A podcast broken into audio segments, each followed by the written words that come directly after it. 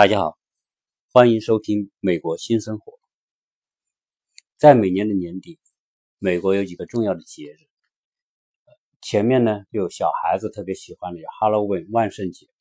呃，这里也很热闹，家家都做很多的装饰、彩灯。过完之后呢，就是感恩节。感感恩节就是所谓的黑五啊，黑色星期五，大折价，然后大抢购什么的这种哈。有一阵过去之后，又到了小孩子们特别喜欢的圣诞节。圣诞节过完之后，就是圣诞节开始，就是美国的一个年一年当中最重要的一个假期。所以在圣诞节呢，基本上过完圣诞节，一家老小呢都会出去旅行。呃，中国呢，在一般在这种黄金周也是一样的啊，就是在。在有节假日的时候，大家都会安排计划出去旅行。因为平时呢，大家小孩子，大家旅行很多有小孩的家庭都是围绕着小孩子来安排的。平时小孩上学没时间，只有到黄金周一放假啊，大家才能带着小孩一起出去旅行。我在国内呢，呃，也经历过，但是后来因为遇到过堵车啊这种非常呃美好的假期。被在焦虑和呃和和拥堵当中度过呢是非常不爽不愿意，所以呢后来就在黄金周我就基本上就不再出去旅行了，一般假期就不出出门。就人家说的啊，人们在看风景，然后呃电视机前的人人们在看你，就是每到国内假期的时候啊。都会看到路上浩浩荡荡的堵车大军，基本上车都堵在高速公路上，然后啊景点上就人挤人，然后前只能看后脑勺那种啊极其极其恐怖的那种景象，根本就不是说我们假期要放松愉悦快乐啊的那种场景，所以呢，在国内我们就不做这种啊假期的这种旅行。那现在在美国。呃，美国会是怎么样子呢？美国会不会像中国那样，呃，在景区景点都堵得一塌糊涂呢？不知道。所以呢，我们想利用今今年这个圣诞节，也做一个假期的跨年之旅。因为二零一七年很快就结束，二零一八年很快就要到来。呃，对于我们来说是第一个跨年，在国外过。原来在国内的时候呢，这种时候都会跟家里人大家庭啊。两边父母、两边的兄弟姐妹，大家都一起吃饭啊，一起玩啊，一起什么样的啊聚会啊等等。但是到这里，就是我们这个小家庭，只能通过视频跟家里联系。那么假期我们就做自己的安排，就做一个跨年之旅。那么这个跨年之旅呢，这两天呢，啊一直在做攻略，因为美国的旅游资源的丰富。那是超出我们的想象。中国也有很多的景区景点也很美，呃，美国跟中国又怎么样呢？这是需要我们去体验的。中国的景区大家都知道，节假日人特别多，然后门票特别贵，然后反正体验感特别不好。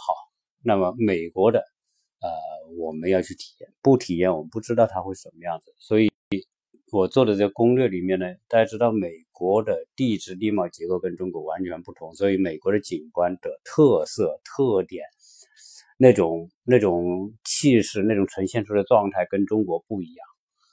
呃，美国的西部，当然美国很大，然后美国九百三十万平方公里，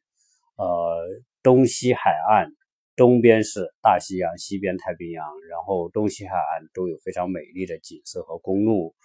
特别是美西一号公路，那是所有到过美国来旅游的人都走过的，啊，都知道它是极其壮观和美丽。但是大家知道，美国的西南部是美国最大的沙漠地区，然后隔壁隔壁高原地区。那么这个高原地区亿万年的这种啊雨水、河流、风沙的侵蚀所形成的独特的地质地貌现象。有众多的国家公园，美国的国家公园遍布全美各个地方，呃，我一直认为，一直感觉欧美的人，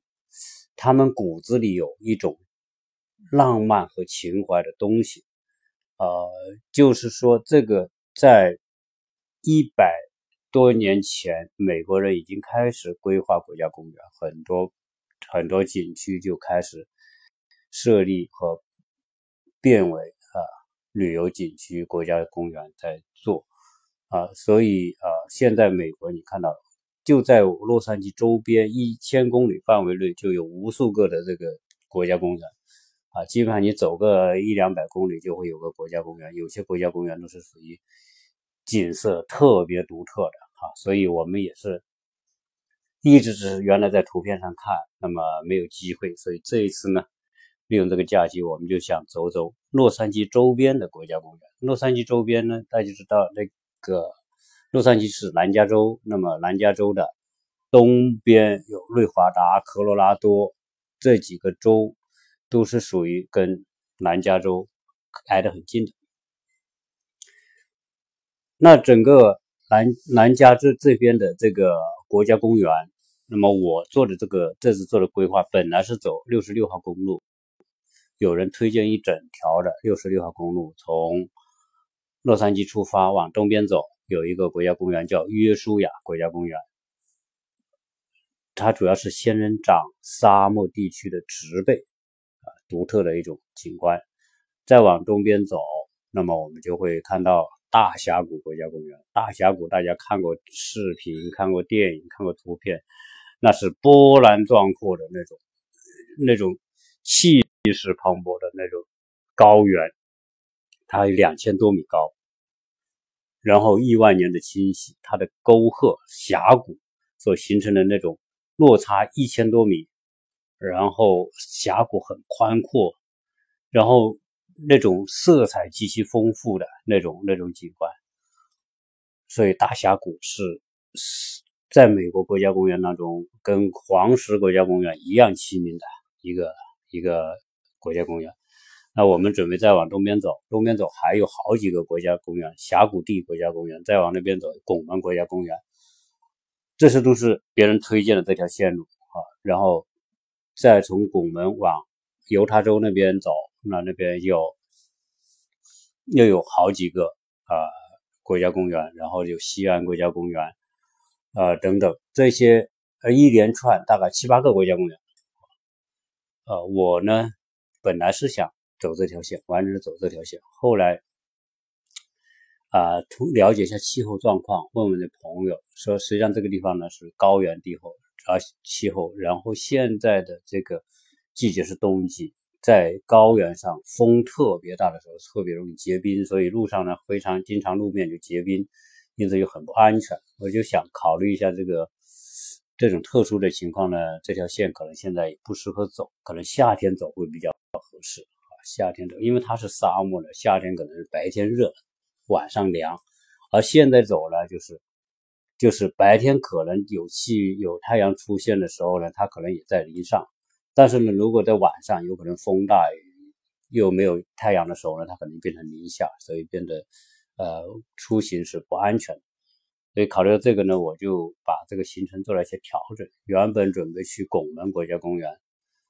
呃，因为整个路线安排觉得会会占用的时间太多，加上这个安全性的原因，我就把那个砍。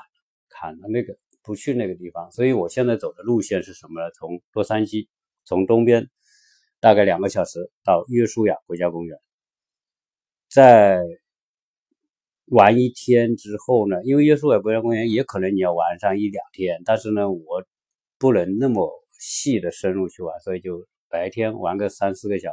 时，然后就晚上就住到金曼，呃，一个城市叫金曼。我们在金曼呃度过二零一七到二零一八年的跨年，然后我们就第二天就到大峡谷国家公园。大峡谷整个的南沿是最美的啊，很多人在网上都有攻略留言说，大峡谷的西边是印第安人保留地，那边呢也有旅游项目，但是不如南南沿那么漂亮。然后它的北边也可以走，但是呢，整个景观观景最美。很多照片都是在南园这边拍的。我们也打算就是说在重重点就走南园，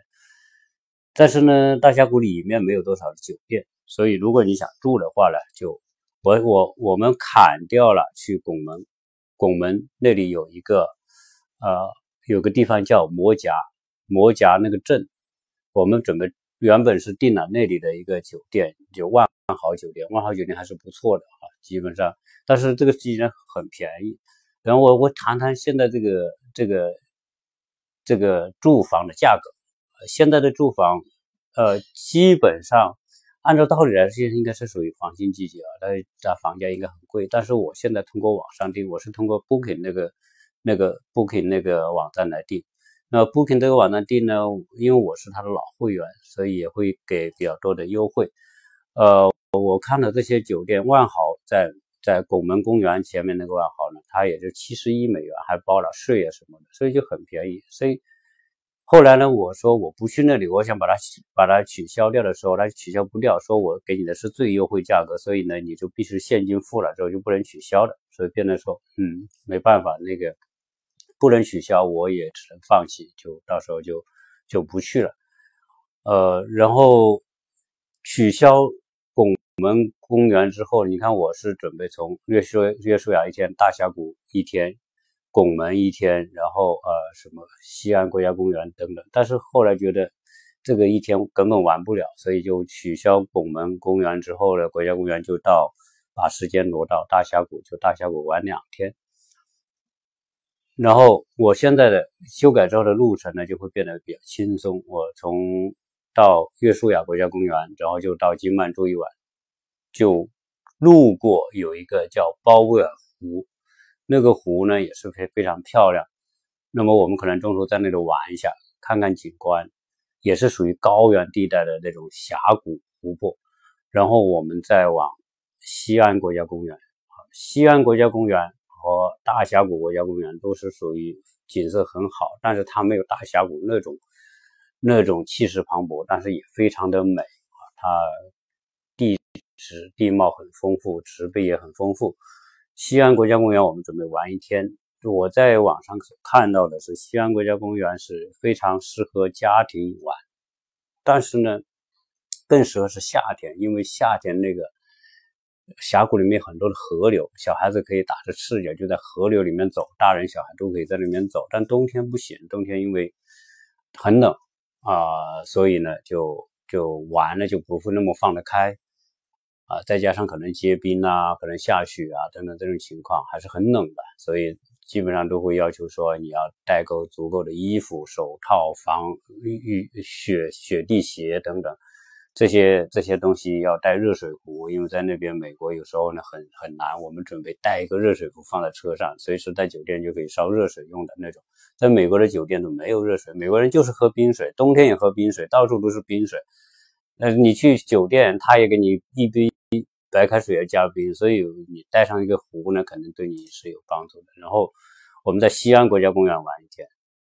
啊，大家不知道西安国家公园啊，约书亚国家公园，这个这两个名字都是属于来自于圣经的啊，圣经里面西安山、约书亚这些呃这些，因为美国是早期是个基督教基督徒为主的国家，所以当时早期规划了很多国家公园啊，都都用到了圣经的这种名字。好，我们在西安国家公园玩之后，可能两个小时、两个多小时就到拉斯维加斯，所以我们重点就是要到拉斯维加斯去体验，因为拉就维拉斯维加斯，我们是所有人都知道全世界最著名的游玩之都。那它这个城市是怎么来的啊？我大概的说一说。这个呢，就讲到美国的历史。当时早期美国是印第安人的土地。那哥伦布发现这个新大陆之后，欧洲人开始大批的移民，特别是英国人就重点有移民北美，然后法国人、荷兰人、爱尔兰人、德国人呢就涌向北美来淘金、来来开拓、来来寻找美国梦、寻找自己的梦，所以就来到美国。那么开疆拓土，从东部十三个殖民地就独立之后，一直往西推进啊。这个我们专门找一期节目讲美国的啊，领土是怎么从当初的八十万平方公里变成现在的三九百六十万平方公里啊？九百六十万不是我说错了，是因为美国的国土安全局最新公布它的土地面积是九百六十万平平方公里，实际上就跟中国的面积是一样的。原来我们早期学地理都认为啊。呃，美国是九百三十万平方公里，中国九百六十万平方公里。现在它最新公布的，它也是九百六十万平方公里。那怎么从最初的那个东东部沿海、大西洋沿岸一直往西推，最后整个到太平洋的海岸？那么早期印第安人一这些欧洲人一来，就把他们赶杀，占领他们的多他的土地。那么印第安人就大量的迁徙被消灭，然后印第安人就只能躲，因为他们是原始部落，他们也没有生产力，生产力很落后，根本不是欧洲人的对手，他们只能躲啊逃啊，不停的被消灭。最后呢，到了二十世纪初，印第安人基本上就变得躲在一些角落里面了。那么还有一些可能剩下个呃一百万人左右，原来有几千万印第安人，现在变得变得。基本上绝大部分就被消灭了，剩下极少数的残余的印第安人。那么，当二十世纪初的时候，美国政府当然有些政治家也觉得啊，这个回顾我们的历史，我们也是踏着印第安人的的尸骨啊，吸着印第安人的血走过来的，所以他们还是觉得从人道的角度是是是。是过意不去，所以后来他们觉得还是要保留印第安人作为一个种族，作为他们原住民，我们还是要给他们生存空间。所以美国后来国会就立法，最后将美国的很多地方圈了很多的地方，变成美国印第安人的保留地。当然，这些地方一个是经济没有开发的地方，就是属于落后的地方，山区啊那些那些那些地方。然后呢？印第安人反正他原始部落，他们生活比较简单，所以说让他们住到那去吧。那其中跟加州交界的瑞华达就是一个大的一个印第安人保留地，最后变成一个瑞华达州啊，瑞华达、任华达，呃，香港演员任华达、瑞华达，这个大家就比较容易记啊。瑞华达州，瑞华达州整啊紧紧挨着加州。那么，瑞华达的最重要的城市就是大家所知道的拉斯维加斯，是最著名的一个一个旅游城市。那这个城市怎么来的呢？那政府说圈了这块地给印第安人啊保留保留地，你们可以在这里面做你们想做的任何事情，我们不干涉。但是印第安人没有方法呀，他们科技也落后，文化也落后，然后给我一块地也不知道怎么发展。后来。后来就有很多商人呐，很多人呢去动脑筋策划说，哎，印第安人他是有悠久的历史，印第安人还是很让人觉得很有神秘感，很好奇，那就开发以印第安人的这个文化来开发当地的旅游吧，就就瑞华达就开始开发旅游。开发旅游还有个前提，就是说美国的交通状况，大家知道，在啊美国整个十八世纪就是。建交通、铁路、公路啊，大型的这种跨跨整个的美洲大陆的这个东西的这种铁路啊，那个时候就像我们现在建高铁一样，那是非常快的速度，然后就把整个铁路网建起来了，拥有全世界最多的铁路网。美国铁路网最高峰的时候，十万平方、十万公里长的这种十多万公里长的这种铁路线。然后高速公路网建起来啊，瑞发达这个州呢也慢慢跟外界连通了。要搞定位，要搞旅游，那它是沙漠地区怎么办呢？它有没有其他的东西？所以呢，要搞旅游。后来说，哎，有人就出主意说，哎，这个既然你你立法让他可以做他们想做的事情，那就给他们开放一点对旅游发展有拉动的项目吧。那开开发什么项目呢？后来就说，哎，人不是好赌嘛，那么让这个地方博彩业开发开放，哎，大家可以设赌场。那美洲、美国其他的州都不行啊，这个地方可以合法，啊，就开赌场。好，吸引人来赌要住酒店，建很多酒店，所以现在拉斯维加斯的酒店很多就是酒店加赌场。啊，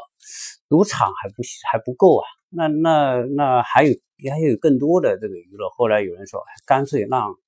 让妓院合法化，就是开妓院合法，啊，卖淫合法。在美国，美国所其他的州卖淫都是非法的，严厉打击，而且这个警察经常就是在这一块就是投入很多人力来打击。这种卖淫的这种情况，所以在美国其他的州卖淫都分分钟是很有很有危险的一个一个事情。但是在 Vegas 让它合法拿执照建合法的妓院，干嘛旅游啊？这些人来要玩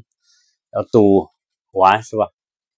嫖和赌就变成一个 Vegas 的一个拉动旅游的一个东西。当然这个这这可能早期他就这么做了，那现在他又是合法的，所以呢现在这个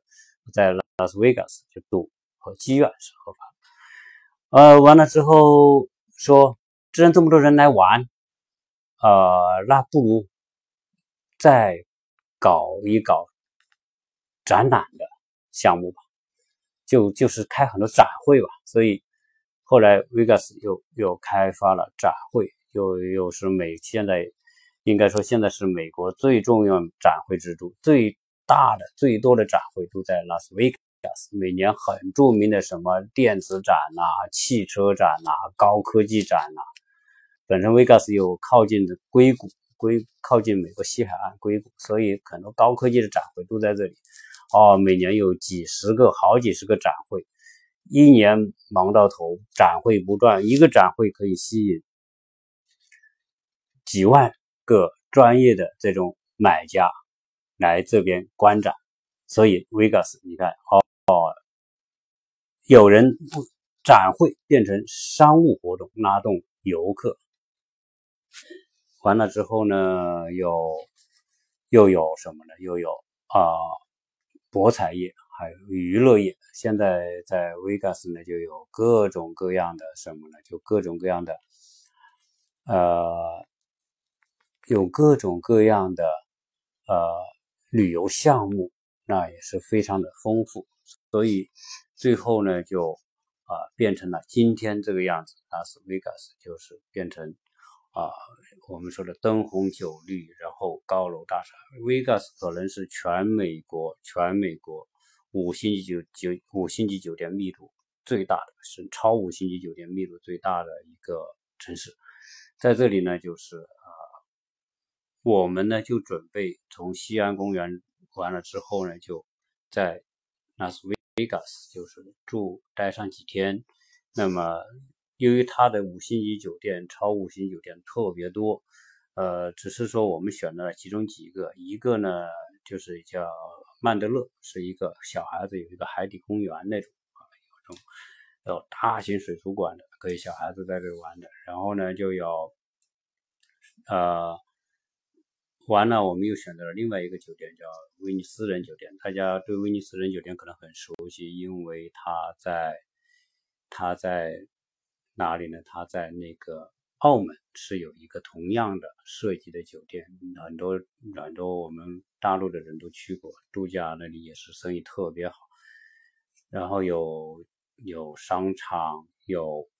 它有赌场，有商场，然后有儿童的游乐场，有人造运河，有大型的品牌店等等，都在那个地方，呃，很集中。你你还甚至还有人造天空，呃，你那个天空做起来之后呢，它是人画上去的，灯照着，它是是实际上是个是个室内的天空做出来的。澳门也是一样的，然后你可以在这里面玩啊、吃啊、购物啊等等。呃，这个酒店确实是一个度假型的酒店，特别舒服，也是一千多个房间，特别大啊。然后下面是赌场，完了之后还有呢，我们就这一站呢特别就想要去一个酒店，叫川普酒店，就是特朗普啊，我们翻译叫特朗普特朗普酒店。那特朗普酒店在威威加斯有一个很高的一个几十层楼高的一个大酒店，而我们也。订这个酒店，因为我们想看看特朗普酒店到底怎么样。当然也算是跟特朗普有关了。当然，因为它的产业很多，遍布全是呃全美国好多酒店。这个酒店是它其中一个。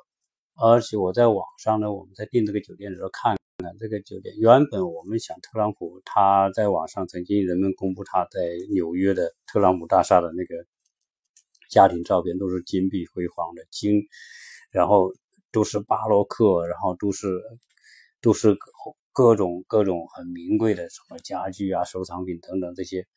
啊。那么这个酒店会怎么样呢？我看酒店感觉还不错，这个设计是一个后现代风，一个一个新装饰风格的，然后看上去也蛮有。品味和档次的，所以我们觉得特别想去体验一下，所以在这里先做个预告哈，我们去要去看看特朗普的酒店。至于在酒店体验怎么样，到时候呢，我们就现场呢就跟大家做啊做分享。呃，那么 Vegas 这个城市啊，它是一个缺水的地方，它本身没有什么沙漠地区嘛，降水。很少，所以，呃，这次我们在 Vegas 待几天，重点就是对 Vegas 有好多的各种，比如它有什么造的这种仿造的，是埃菲尔铁塔呀、金字塔呀等等啊，各种各样的这种这种旅游的项目很多，啊我们也特别向往去看一看，然后带小孩子去体验一下，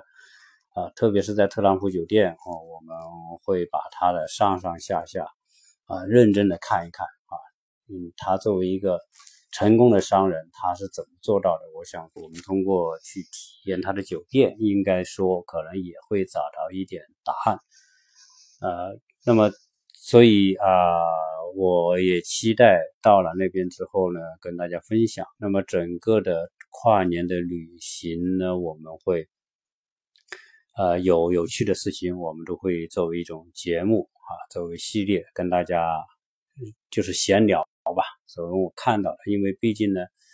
还是有很多的我们的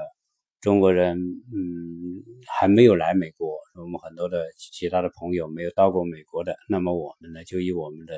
亲身的